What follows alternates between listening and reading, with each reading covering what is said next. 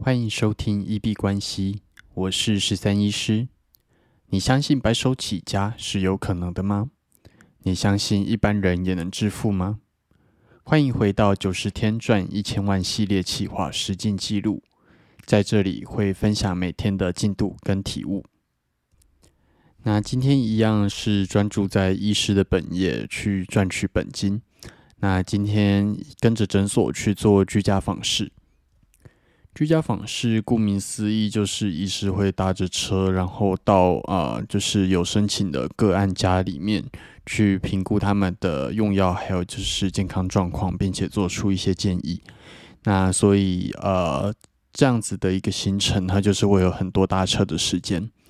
在搭车的时候，基本上大概就是在重新去思考。一些交易策略上运行有没有一些小细节要调整？然后同时我也针对接下来要推出的服务，那做了一些细节上的思考。那因为在开始这个挑战之前，基本上今天跟明天医师的本业就已经有安排事情，所以没有意外的话，这两天大概都是专注在医师的工作上面。那我自己也很犹豫，应该直接把今天的日薪把它接寄到呃，就是 Instagram 的那个图片档里面去增加目前大家看得到的本金，还是应该像月底发薪资的时候，在月底再把它加上去？那如果在耳机前的你有觉得怎么样子的记录方式对你来说比较喜欢，都可以留言告诉我。那其实，如果要专注做九十天的挑战，最好是直接把这样子的本业放在一旁，不然说实在，真的会还蛮打扰进度的。但是，呃，很多人其实也是会纠结，说到底要离职创业还是不离职创业这件事情上面。离职创业比较好的啊想法就是说。你可以百分之百专心的投入在你的事业上面，那这样子成功率有可能会比较高。当然不是说它就真的会比较高这样子，因为毕竟少了一个会让你不断分心的一个外在影响。但是你离职创业比较多的缺点，当然就是你在背后没有一个稳固的资金支持。而且其实有很多人创业，他现在真的也是在保有本业的情况下，以斜杠的方式去做进行。那关于这个议题，说实在，并没有一个标准答案。我觉得还是要看每个人的个性，还有就是你有没有办法专注，即使有外物的影响上，还是可以专注在事业上，来决定说你到底要不要去做离职创业这件事情。本来我也一直认为离职创业对于事业会比较有帮助，但是其实，在《富豪国际求翻身》这一部影集里面，在前期，当然他们为了要活下去跟累积本金，他们还是必须要做一些自己不喜欢的工作，甚至是刷马桶，或者是呃帮别人打工。但是以整个九十天来说，这个其实占了一个很小的比例。那以人生来说，可能也是一个必要经历的过程。所以在我的九十天挑战里面，目前还是会保留这个部分。即使他们在后期已经很专注在自己的事业上了，在前期他们的啊，可能对他们有帮助的。人脉或者是老板提出帮忙的要求的时候，他们也还是会抽空回去去做协助。所以，其实我觉得本业跟创业在这个角度上来说，并没有到那么的冲突。那说实在，我这两天只专注在本业上面，然后但是脑袋里面也一直在思考商业模式。等到呃礼拜六明天的行程也结束了之后。应该就能够空下大概四五天的时间，啊，就是专注的把我这两天脑袋里面想的东西去把它实现出来。所以如果没有意外的话，这四五天可能会是稍微停滞的。那 Gary V 其实也一直在提醒大家说，不要急，你的人生还很长。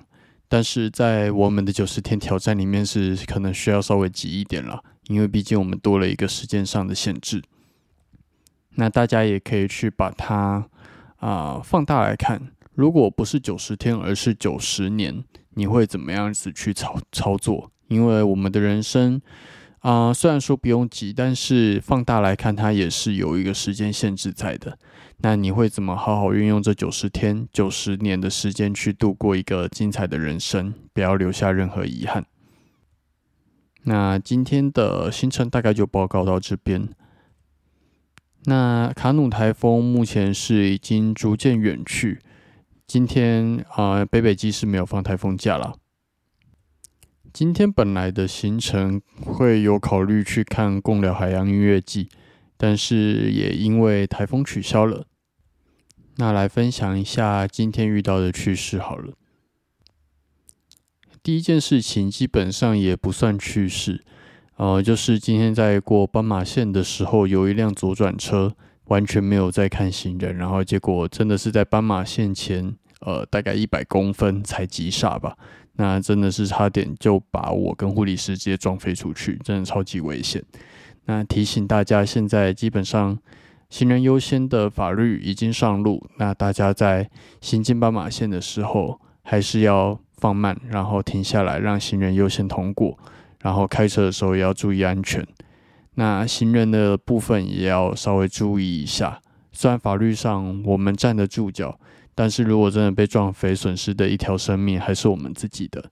所以还是提醒各位用路人都要注意交通规则跟注意行车安全了。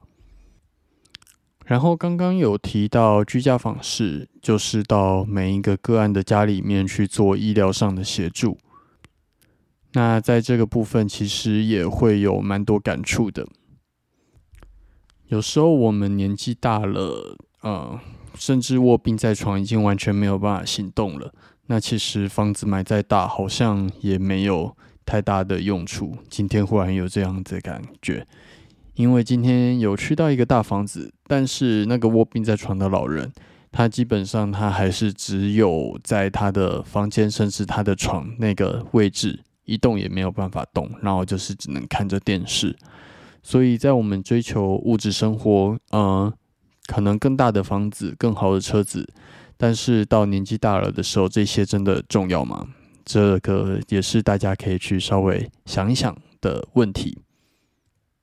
居家访视去的，嗯，个案的，就是经济状况其实差异非常大。有一些人的房子真的是非常豪华，那有一些人的房子看起来确实就是经济状况没有到那么好。